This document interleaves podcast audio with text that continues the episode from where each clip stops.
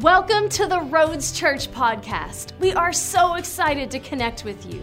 We hope that this podcast builds your faith and that you will be encouraged and inspired by this week's message. Today, I'm going to talk about something uh, that, it's called kingdom culture. I don't know if it's going to be a series or not. You know, recently, uh, lately, I really don't know what I'm going to talk about from time to time. So, we're going to start with this one, and uh, we'll see where it goes. See where it goes.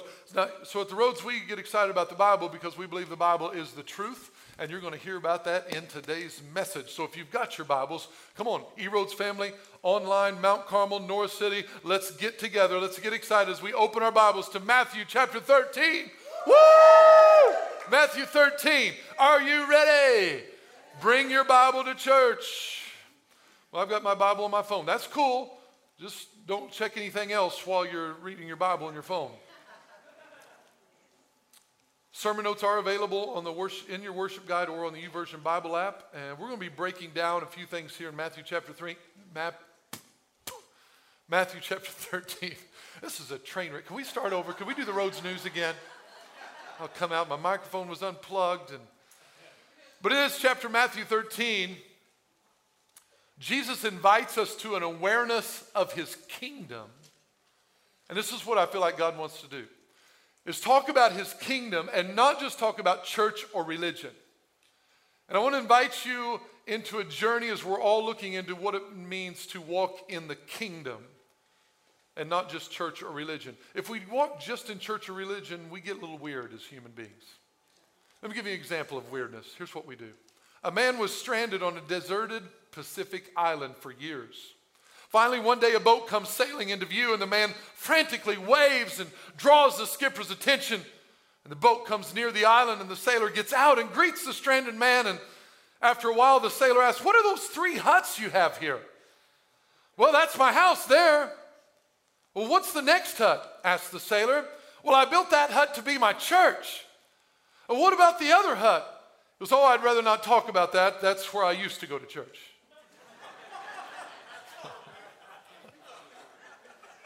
Think, think about it. On his own, deserted island. This is what we can do. This is how weird we can be. That we can have a church split when we're the only ones there. so we want to make it not just about church, but about a relationship with Jesus and about his kingdom, about building his culture. If I define the word culture in Webster, it says this the set of shared attitudes, values, goals, and practices that characterizes a society, an institution, or organization the kingdom culture versus the culture of society. And what I've seen a little bit, again, over this last year, and it's, it's more prevalent than ever.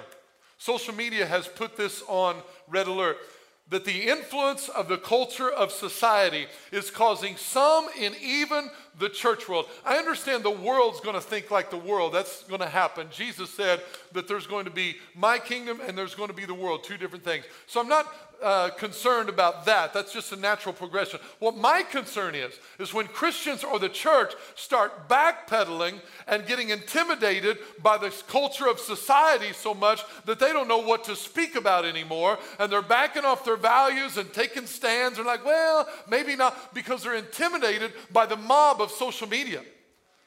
Because they don't want to say anything, they'll, they'll get blasted. Because if you say just the wrong thing on social media, bam, you get attacked. And what's happening is the church itself is forgetting that we have been given the culture of the kingdom and the Word of God, and we have the right culture.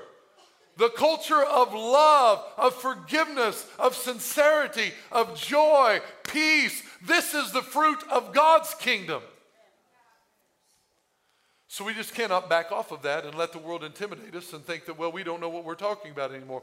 We don't know outside of what God has told us, but we have access to the right culture. So, how do we build the right culture?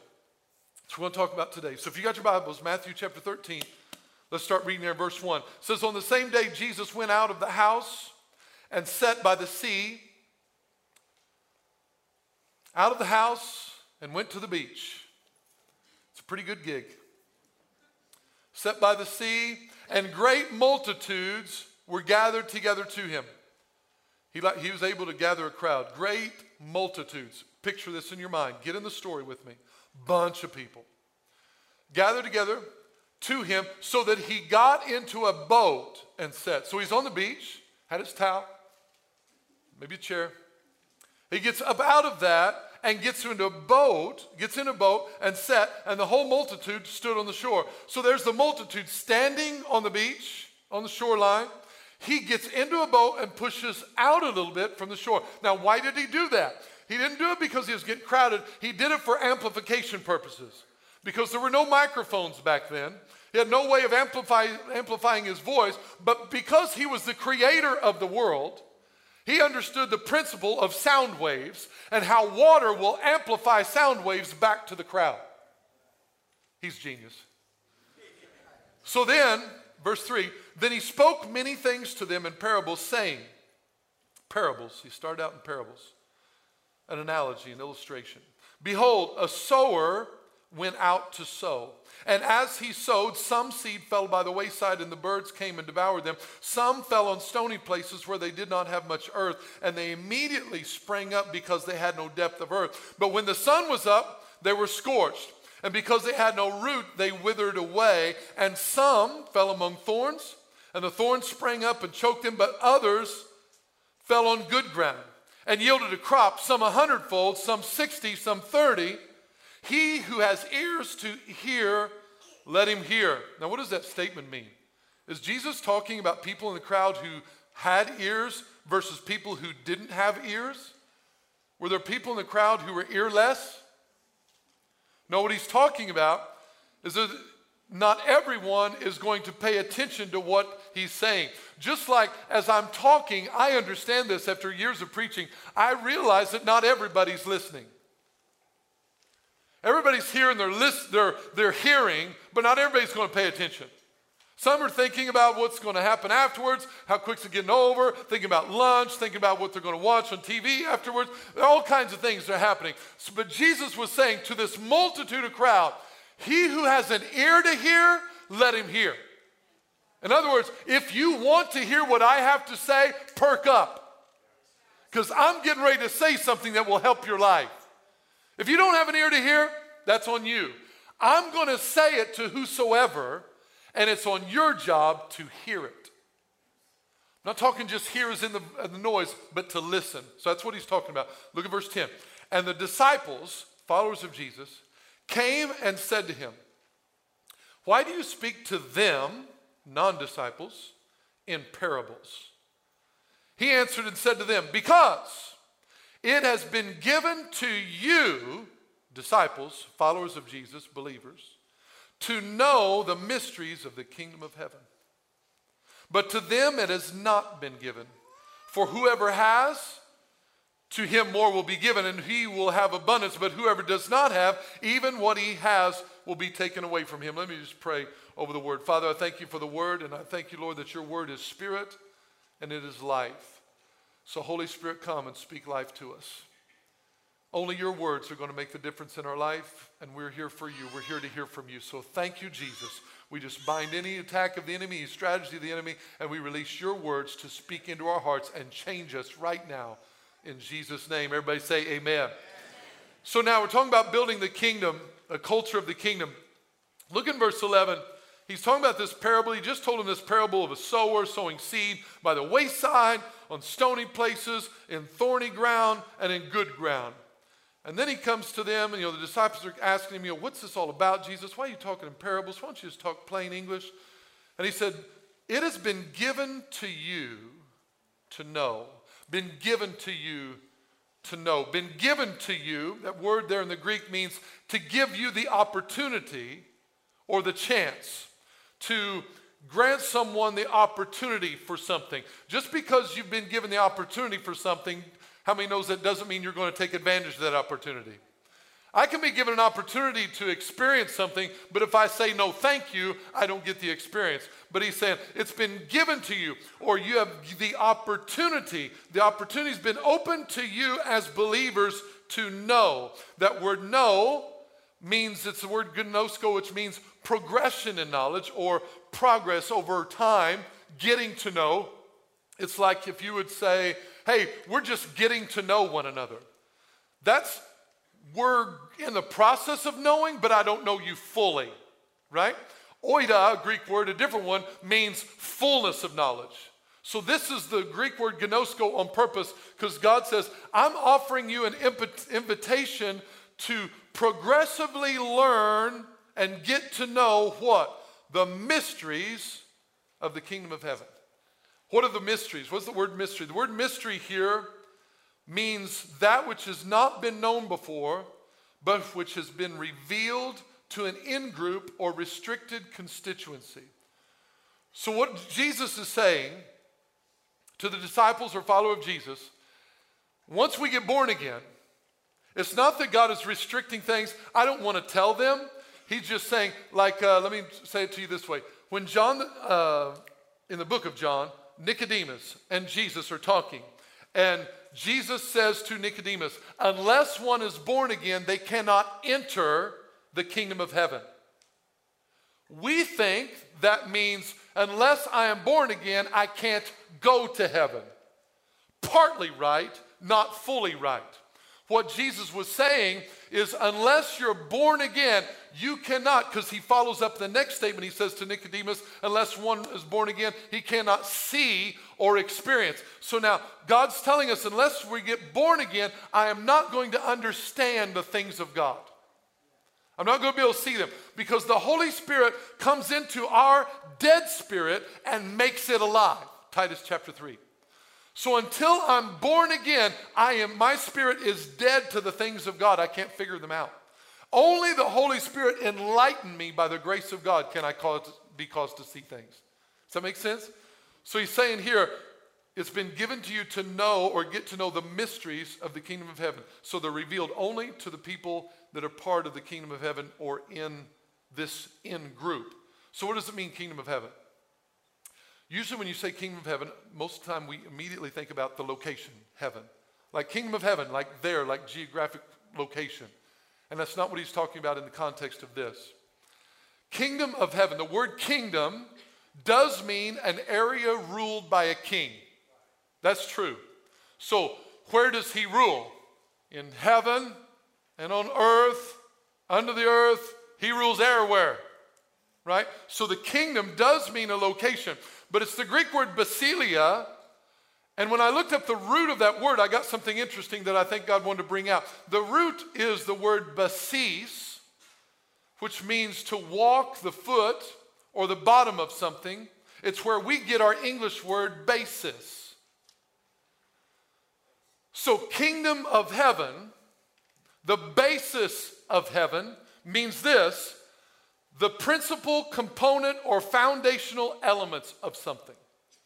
So when Jesus said this, he said, It's been given to you to know, to get to know, to learn to know over a process the mysteries or the hidden things of the foundational principal component elements of how heaven operates.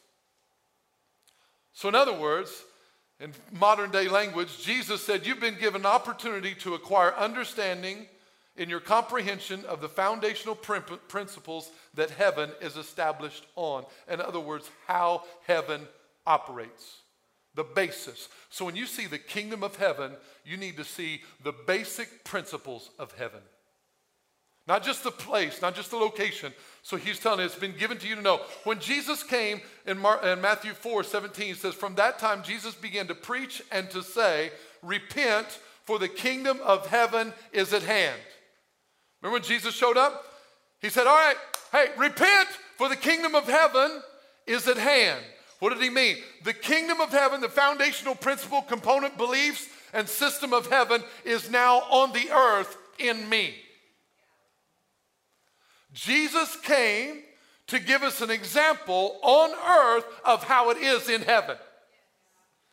When Jesus walked around and talked and acted and how he behaved, how he thought, he was showing us this is the foundational principles of heaven in the flesh. Now, he wasn't doing that so that we could see what we couldn't do because we aren't Jesus. He was doing that to show us what we can do because of Jesus. He says, The kingdom of heaven is here. But in order to experience the kingdom of heaven, what happened? What had to happen? What did he say first? What was the first words he said? He said, repent. Repent, for the kingdom of heaven is here. The system, the foundational principle of heaven has come to the earth. Repent. When we hear the word repent, we just think, I'm supposed to say, I'm sorry, I'm sorry, forgive me. For... I need to repent, so I need to. Partly right. Sorry if I spit on the first two rows there. It's the anointing. Partly right. But the word repent is the Greek word metaneo, which I give in your notes there, means to think differently, to reconsider, to change one's way of life as the result of a complete change of thought and attitude with regard to sin and righteousness. So repent happens. Do I change behaviors? Yes. I change behaviors because I change the way I think. And because I change the way I think, that's going to change the way I behave. So he's saying if you're going to experience and walk in the foundational principles of heaven, you're going to have to change the way you think because you've been programmed to think like earthlings. And I want you to begin to think like we think in heaven. We don't think like you people. We think differently. Our thoughts are higher than your thoughts. But he wasn't saying that to exclude us, he was saying that as an invitation to include us. Got to change our thoughts. Look what he said. How do we know that he's inviting us into this? He was wanting to change the culture of earth. How did he want to change the culture of earth? He wanted to change the culture of earth by asking us to change our thinking to think like heaven. And if we would think like heaven, then now we could get heaven acting on earth. How do we know that's true? When the disciples asked Jesus, Jesus, teach us how to pray. Teach us how to pray. What did he give them? Luke chapter 11. They said, uh, Jesus, could you teach us how to pray? John taught his disciples, Could you teach us? Verse 2, he said to them, All right, when you pray, do this. Our Father in heaven, hallowed or holy be your name. Your kingdom come your will be done on earth as it is in heaven. Now, I remember before football games and before basketball games, and you know, we'd pray. Say, all right, everybody, take a knee. We're going to pray our Father, our Father, in heaven, hallowed be thy name, kingdom come, your will be done for us. We just, you know, we run through it. Think it's a nice prayer. But did I understand what I was saying? No. I was just saying the Our Father prayer. Our Father, art in heaven, hallowed be thy name, the kingdom come, the will be done. What was Jesus teaching them? What did he say? Pray this way Our Father who art in heaven, holy is your name. Your foundational principles and concepts, your kingdom, Basilia, the basis, the basis, what heaven is based on. Your kingdom, he said, pray this way Your kingdom come, your will be done on earth as it is in heaven. He was teaching us to pray the kingdom mentality into the earth. Mm. So now, how, how, does this parable fit into that? Let's go look at verse 3. So he spoke this parable. Then he spoke many things to them in parables, saying, Behold, a sower went out to sow. So here's what you got to understand this parable is about the foundational principles of heaven. Are you tracking? So, the principles of this parable are explaining how heaven works, the system of heaven. All right?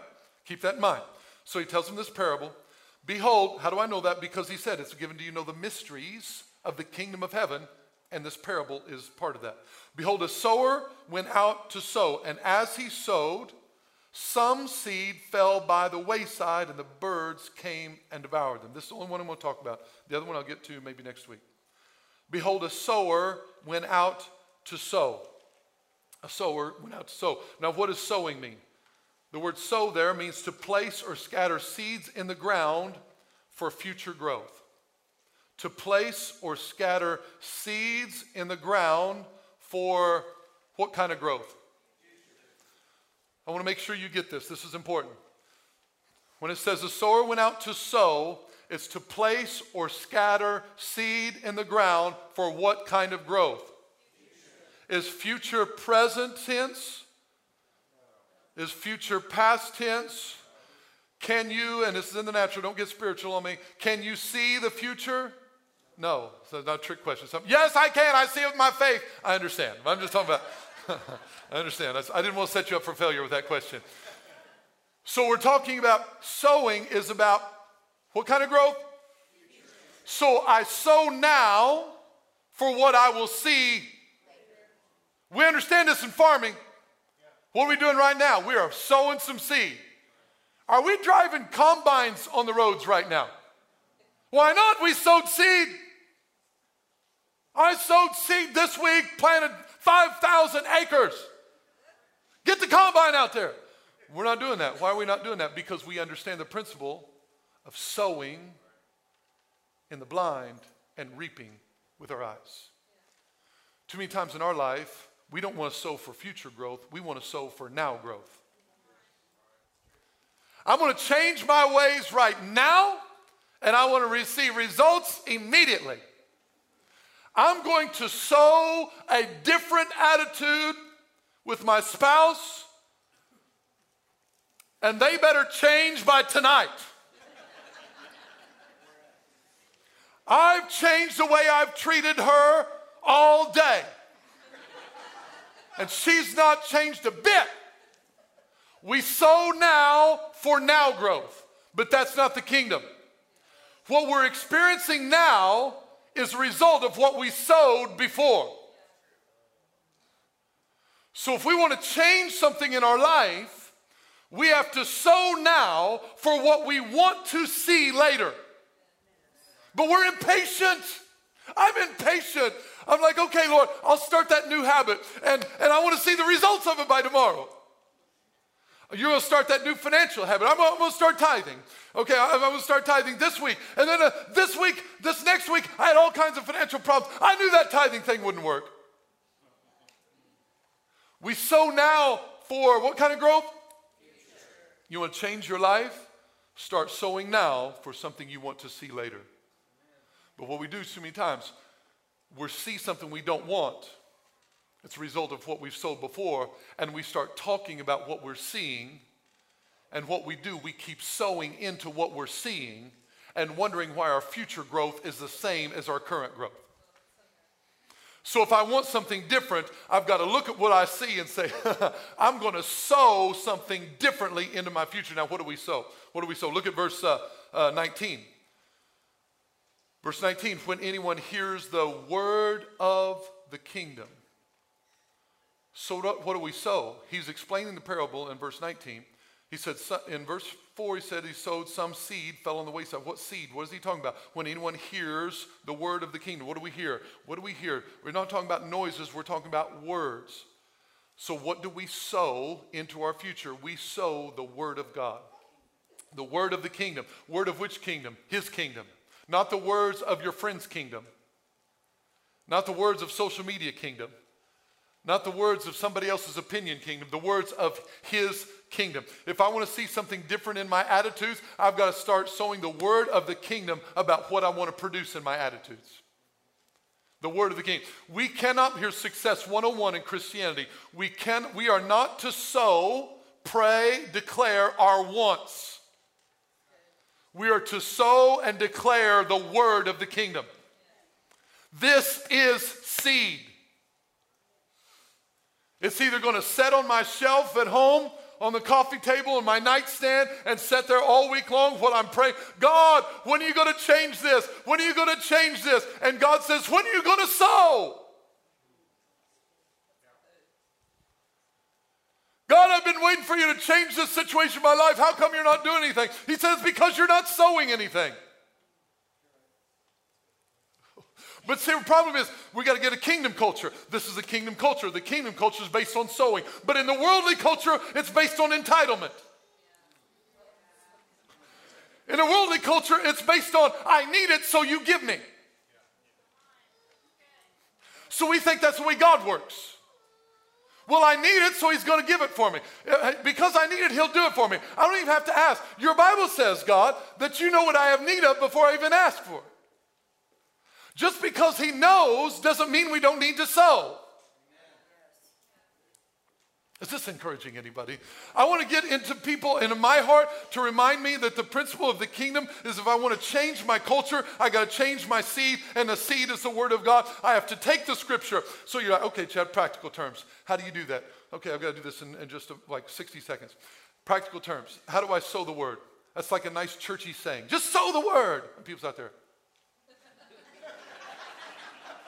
Amen, brother. What does that mean? That means, what does that mean? Um, this is randomly pick something. Yeah, okay, I'll do that. Let's go here. This is totally off script, so bear with me. There's no notes for that. There won't be a slide for that. That's why you bring your Bibles. Philippians chapter 4, verse 6 says, Be anxious for nothing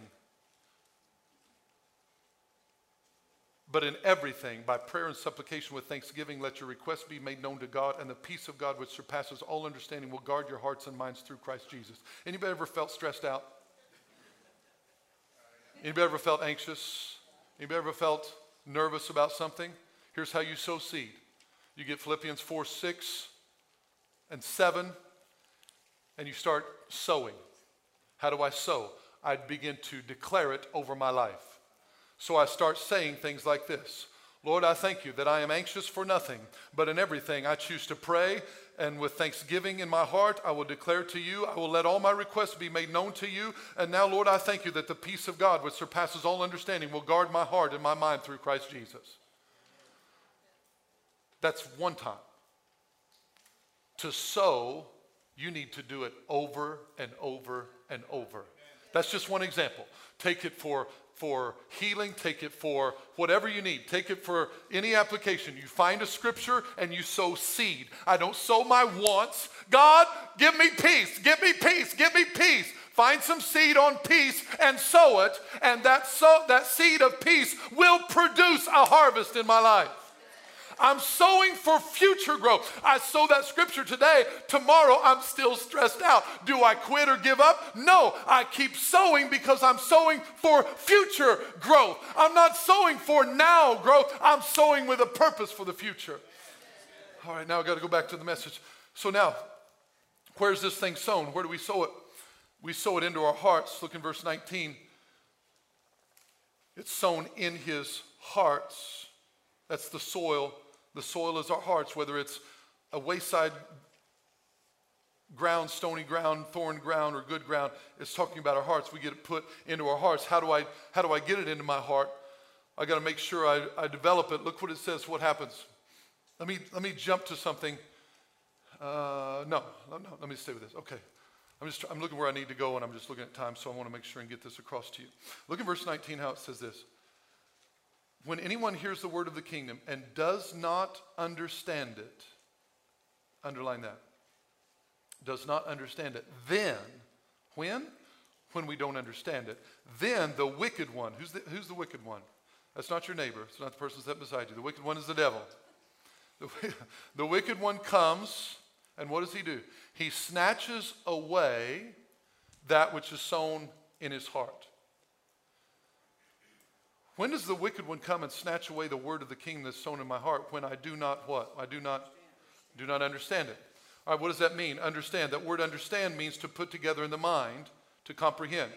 So this is about taking the word of the kingdom and taking it from information to revelation.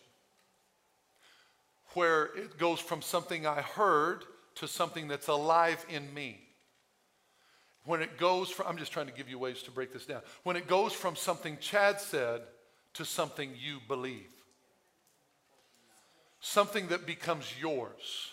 Something that when you tell someone, you're no longer saying, Hey, I heard Chad say something about, you're saying the word of the Lord says this. That's word of the kingdom for you. That's when you can say, God told me when God showed me this, when you're in your own devotion and you say, Oh, bam, God just showed me I don't have to be anxious anymore, but the peace of God can pass all my understanding. He showed me that it comes alive in me. And so now when anxious thoughts come, I'm like, no, not, not today, devil, not today. I got understanding that the word of God brings peace into my heart. I don't care what those kids are like at school. I don't care what those coworkers are like. Uh, the peace of God can rule my heart and my mind. Something alive on the inside of you. From information to revelation, how does it get there? It only gets there when we meditate it. Let me give you this lost art in Christianity. In our newsfeed world, we've forgotten the power of meditation. I'm not talking about sitting around going, um, I'm not talking about that. The word, the word meditate in the Hebrew means this to ponder or give serious thought and consideration to selected information with a possible implication of speaking in low tones, reviewing the material. So, literally, it means to speak out loud over and over and over. Let me give you two scriptures for this. You can look at study more later. Joshua 1 8. This book of the law, the word of God, shall not depart from your. It's on the screen. The book of law shall not part from your mouth. Does that mean you're eating it? No. When it means it's not depart from your mouth, what does that mean? It's coming out of your mouth. You're speaking it. The word of the Lord, the book of the law, shall not depart from your mouth. But look what it goes on to say. But you shall what? Meditate in it day or night. Meditate in it. Meditate in it day or night that you may observe to do all this in it. What does it mean to meditate the word? That means that I'm going to speak. Be anxious for nothing.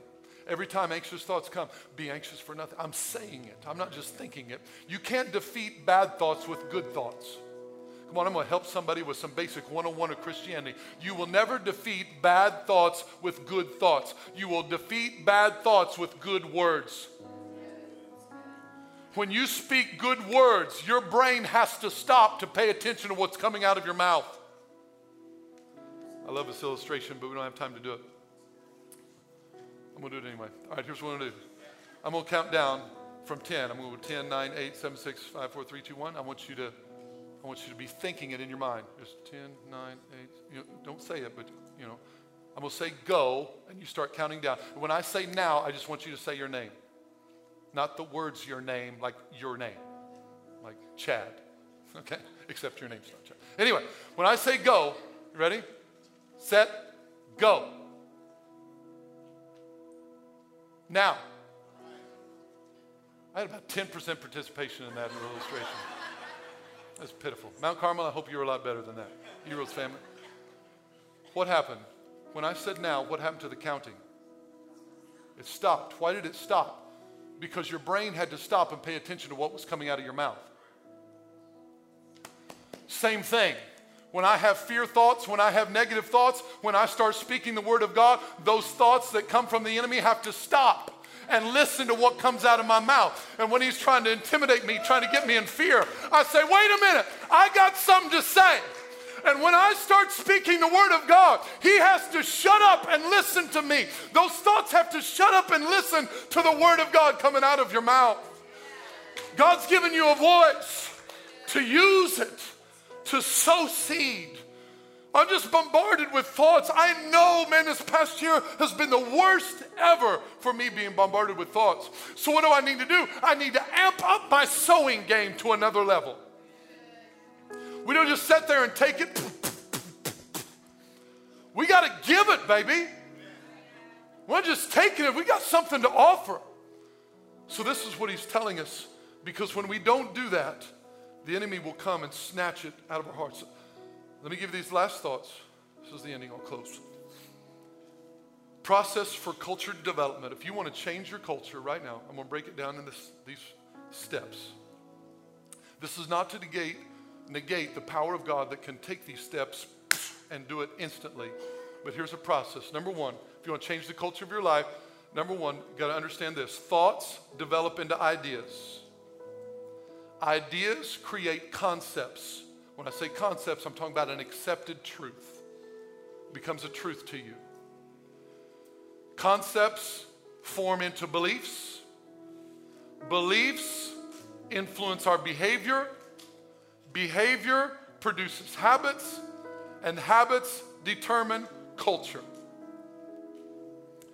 If you want to change your culture, what you're experiencing, what you're living in, what your life is like, our problem is we think if I want to change my culture, just change my habits. Eh.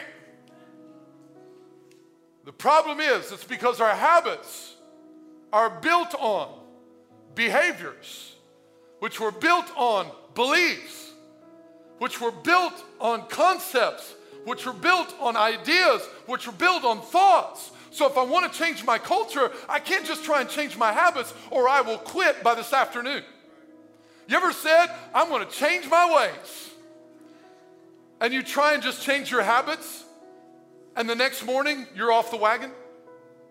Or on the wagon, whichever it is. I can't remember which one you're on. Oh no, you've dropped the ball.